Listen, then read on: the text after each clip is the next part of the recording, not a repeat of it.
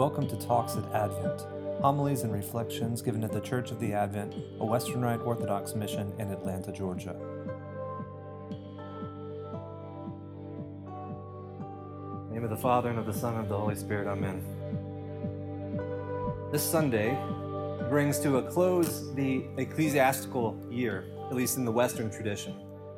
The year that began last year uh, at this time with the first Sunday of Advent, which will be next week for us. So we've gone through an entire cycle. We moved through Advent and to Christmas with the birth of Christ, then to Epiphany with the revelation of who Christ is, and then to Lent, where we joined with Christ's suffering as he first joined his suffering with ours, and then to Easter, the biggest feast of the year, where Christ defeats death and institutes, inaugurates a new life in the world. Then we learned from the resurrected Christ for forty days until his ascension, where we saw him crowned as king over all creation. Then we waited and prayed for him to send the Holy Spirit on us at Pentecost. And then with the coming of the Spirit, the revelation, the full revelation of the Trinity is completed, and we celebrated this on the following Sunday with Trinity, and we've been working out the implications of all of that through the rest of this season called Trinity Tide. And now we come to the last Sunday of Trinity Tide, and this is sort of a linchpin Sunday. It connects the old year to the new because it touches both, and I think it anticipates the new year. We heard in, uh, instead of having an epistle reading, we had a lesson reading from Jeremiah where we hear that the, the kingdom of God is coming. Already we hear this anticipatory message of Advent beginning today, that it's coming. So today anticipates the season of Advent starting next Sunday, but it also sums up all of this previous year. And as tempting as it is to jump into Advent themes, I'm not going to touch on so much how this Sunday anticipates Advent, but more today how it sums up everything that we've been through over the last year. And I think it sums up this year with a crucial lesson exemplified in the gospel, sp- gospel story, and that is this, that Christ is our life. What's the central lesson of the entire Bible? I mean, this whole big book is made up of many other little books, all with their particular stories, their particular subjects and focuses that add up to a grand narrative that we call the gospel, the gospel story.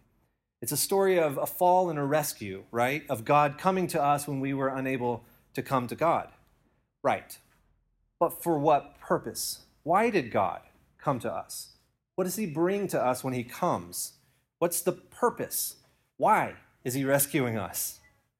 Well, his ultimate purpose, I think, for us, what we were meant to be, both at the beginning and in the future for all eternity, is living creatures. The glory of God is a man fully alive, said uh, uh, Saint Irenaeus in the early second century. The glory of God is a human being fully alive. We were always meant to be fully alive creatures. That was God's purpose for us. But we lost our life, the fullness of our life, at the beginning of this story. On that day that our ancestors stole the forbidden fruit, when they failed to keep their fasting rule, something we're going to try to do better at starting next Sunday with Advent, they surely died, as God said that they would. But we might ask, did they really die? It looks like they just realized they were naked and then kept on living. Did the servant have a point when he told them, you're not going to die that day? It depends on what kind of dying and what kind of life you're talking about. When they kept breathing, when they didn't drop dead right then and there, what they realized was that they still had a biological life that was running, right? Bios or bios, the Greek word for it is. And they looked around and realized that all the animals had the same thing going on. They were living the same kind of life now as the animals. And we see this poignantly when God covers them with the skins of animals, these skins of, of flesh. Now this is their defining feature, this fleshly life. And that bios, they were able to pass on to their sons, to all of their progeny, and finally to us. Bio's life began for every one of us at our conception, and it has perpetuated in us all to this day as we sit here. But it also runs down. Some of us may be feeling the effects of that today. It ran down for our ancestors, Adam and Eve, and Cain, and Noah, and Moses, and David, and Joseph, and Mary, and John, who wrote today's gospel, and on and on and on. They've all tasted the end of that bios, that biological life. They've all tasted animal death. When Adam and Eve died on that day, what died was their access to the second mysterious fruit in the garden, the fruit of the tree of life. And what kind of life was this tree offering? After all, they already got biological life from all the other fruits of the garden that God gave them to eat. But this tree of life was apparently offering something different than that, something greater. There's another kind of life that the Greeks had a word for. They called it zoe. C S Lewis distinguished between bios life and zoe life in his book Mere Christianity, identifying the prior as that animal life we share with the other creatures on earth, and the latter as the spiritual or divine life. And that's what we lost when our first parents were banished from the garden, from paradise. A cherub with a flaming sword had barred the way back. Access to zoe was cut off. I want to make a distinction here that I think sometimes we can get confused about. It's not that Adam and Eve were never supposed to have access to the tree of life. God, in fact, never told them in the Genesis narrative, don't eat this. He told them, don't eat the other tree. Don't eat that. They almost certainly were intended to have access to that tree of life. Why else was it created and planted there? But they lost access to it because they warped their own being when they stole that other fruit, shortcutting their knowledge of good and evil and failing to let God guide them into a knowledge of good and evil. Mere youths that they were. The fathers of the church talk about Adam and Eve as if they were these, these young creatures, uh, even if they were, you know, these adult figures uh, spiritually and emotionally and psychologically. They were still, they had a lot to learn. And we can assume that God was going to be there guiding them into their vocation, but they shortcut that process when they took the fruit, and as if by magic, it all hit them at once. And they realized that they were unprepared for the life that God was guiding them to. And so they lost access. And we've all inherited this warping, this change in nature that Adam and Eve brought upon us. It's not that we share their guilt for that particular sin, but we do share the consequence of it. Just like we all know that we have to endure the consequences of other people's sin, well, we all as a race have to endure the consequence of our first parents' sin. In fact, sin isn't, strictly speaking, a foregone conclusion of our nature. It's incredibly likely, maybe ninety-nine point nine nine nine percent sure, that we're all going to sin in our lives, but this isn't something that's foregone. In fact, God warns Cain at the beginning that sin is starting to creep up on him, and he warns him that he should watch out for it and master it. So we see that God expects that it's a possibility that you can master sin. And we've even seen someone in our history who we believe was helped through some very special grace, someone who you could say was full of grace, in order to always reject that sin when it crept up, crept up. Someone whose uh, uh, dedication to the service of God we actually commemorate today. That's the Virgin Mary. And we uh, today also commemorate her dedication to uh, the temple.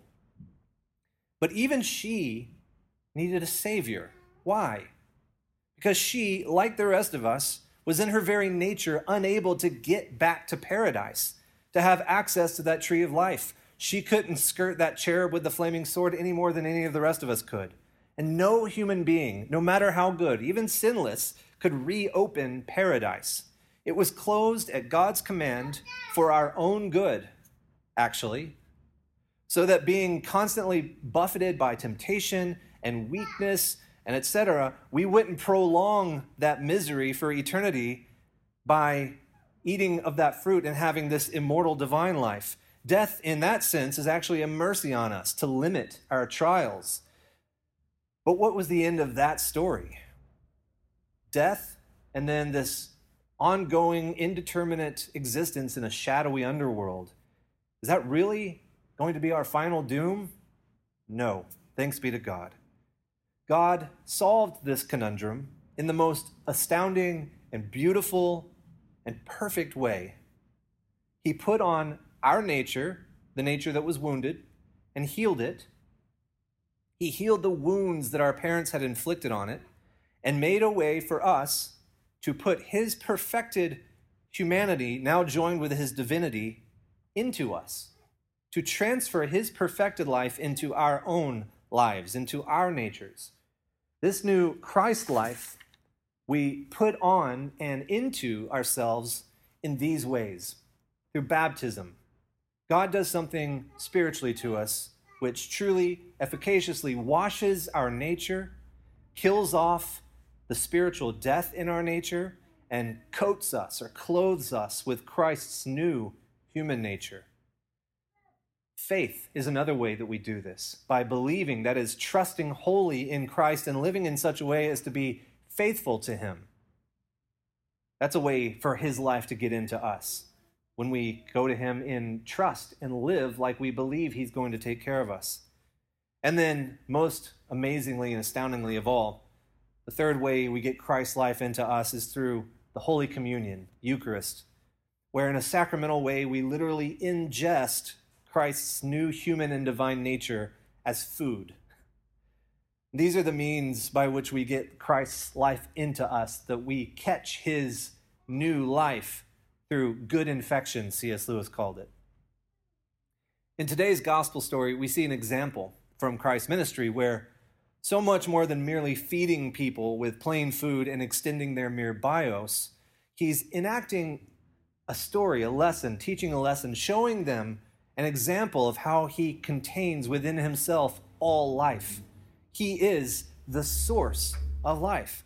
And if he can so effortlessly multiply bios life, like we see in the story, then it's to him that we should look for our Zoe life, our divine life. Now is when we are to start feeding on him, even this morning, so that he can begin transforming our nature, continue healing the wounds that we've inherited, transforming us so that we become more and more like him, get more of his life inside us, become more transformed and conformed to him, and even transforming our bios life through this. When we partake of the Eucharist, if we do it wrongly, it can have ill effects on our bios life. If we do it through humility, through his grace, it can have good effects on our bios life. The Christ life can transform even that bios life in us. So many saints throughout history have shown that though their bios life does eventually run down, they leave behind corpses that don't decay as easily, and presumably spirits that are more solid in preparation for their eventual resurrection. And speaking of resurrection, what happens then? Are we done feeding on Christ? I don't think so. The first image we have of the triumph of God with his saints in the age to come is the wedding feast of the Lamb. The first thing we see ourselves doing in the future when we are in the presence of God finally is eating. And we call this the Feast of the Lamb as if it's the Lamb's feast. And that's true, because it's like a wedding feast. He's our bridegroom, we're the bride. But I think it's also the Feast of the Lamb. I think the Lamb is still the feast, even in heaven, where Christ is still seen by Saint John in his Revelation as the Lamb who was slain. That is the sacrifice, that is the meal. Christ, even there, is our meal, and we still eat him. We still partake of him. Partaking of his divine nature is how Saint Peter puts it. That's the summation of the story. Christ is our life, and there is no other, and in order to live, we must feed on him. That's why this is the summation of our entire year, looking at this parable and learning the lesson, finally, that Christ is our all in all. He is our life, and there is no other. In Narnia, when Jill is dying of thirst, she sees that great Christ lion, Aslan, guarding access to the living stream of water. "Are you not thirsty?" said the lion. "I am dying of thirst," said Jill. "Then drink," said the lion. "May I, could I, would you mind going away while I do?" said Jill. The lion answered this only by a look and a very low growl. As Jill gazed at its motionless bulk, she realized that she might as well have asked the whole mountain to move aside for her convenience. The delicious rippling noise of the stream was driving her nearly frantic. "Will you promise not to do anything to me if I come?" said Jill. "I make no promise," said the lion. Jill was so thirsty now that, without noticing it, she had come a step nearer. "Do you eat girls?" she said. "I have swallowed up girls and boys, women and men, kings and emperors, cities and realms," said the lion. It didn't say this as if it were boasting, nor as if it were sorry, nor as if it were angry. It just said it. "I daren't come and drink," said Jill. "Then you will die of thirst," said the lion. "Oh dear," said Jill, coming another step nearer. "I suppose that I must go and look for another stream then." "There is no other stream," said the lion. No matter where we go looking for sustenance, for life, for fulfillment, we will come up empty because there is nothing that will give us life, what we are created for. We will not be human beings fully alive until we get our lives from Christ. Christ is the only source of life. If we don't realize it in this world, then we will in the next. There is nowhere else to turn. So let us turn to Christ this morning and partake of his life. In the name of the Father, and of the Son, and of the Holy Spirit, God is one. Amen. Talks at Advent, homilies and reflections given at the Church of the Advent, a Western Rite Orthodox mission in Atlanta, Georgia.